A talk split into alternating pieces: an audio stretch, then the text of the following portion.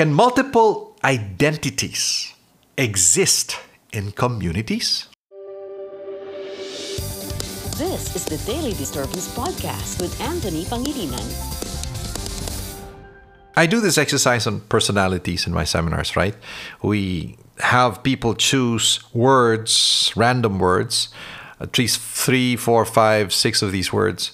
And then I show them after they've chosen words four categories based on Hippocrates' four humors or Myers Briggs or DISC, four personalities. And they begin to see, or they knew before it was to be affirmed, they're either they're one of the four. Uh, fiery red.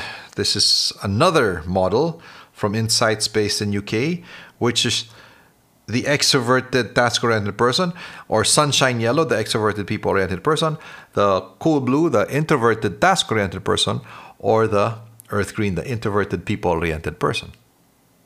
And you see people light up. Oh my God, that is who I, that is who I am. You know, yes, I identify with that energy. It affirms what I took when I was in college. This this is me. But then I do have to remind them that yes, it is you, but somebody beside you is different from you and all need to be honored. Each one has to be maximized in any team. All have to be celebrated.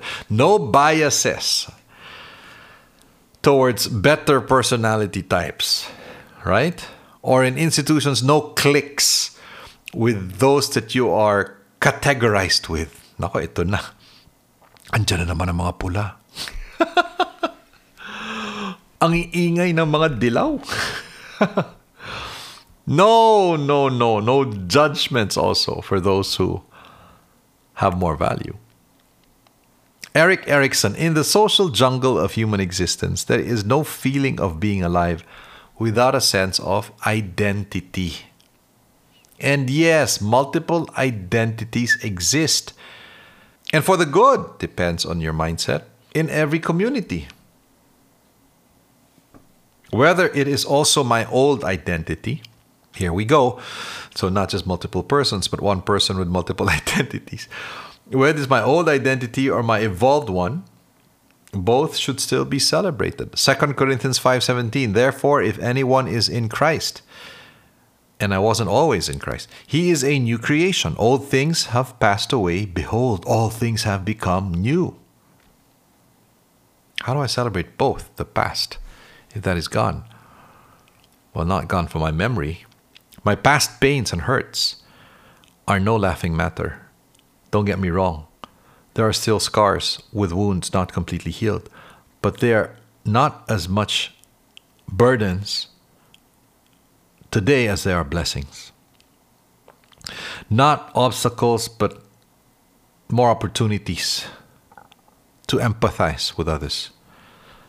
No longer weights, right, that pull me down, but wings.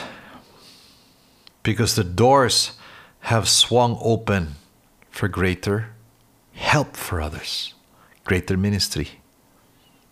George R. R. Martin, and I quote, Never forget what you are, for surely the world will not. Make it your strength. Then it can never be your weakness. Armor yourself in it, and it will never be used to hurt you. I think I shared this once in a one of my now 200 podcast episodes. Thank you for being part of it.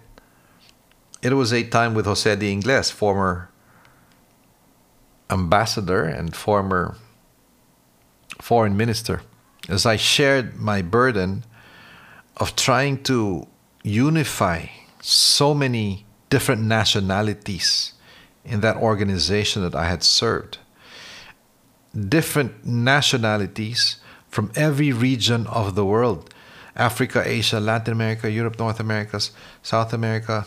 And I was, I was asking him, how, how can I unify all these people given their different backgrounds and nationalities and ethnicities, their biases. He looked at me. He said, Anthony, your question is wrong from the beginning. Do not seek to unify by looking at differences.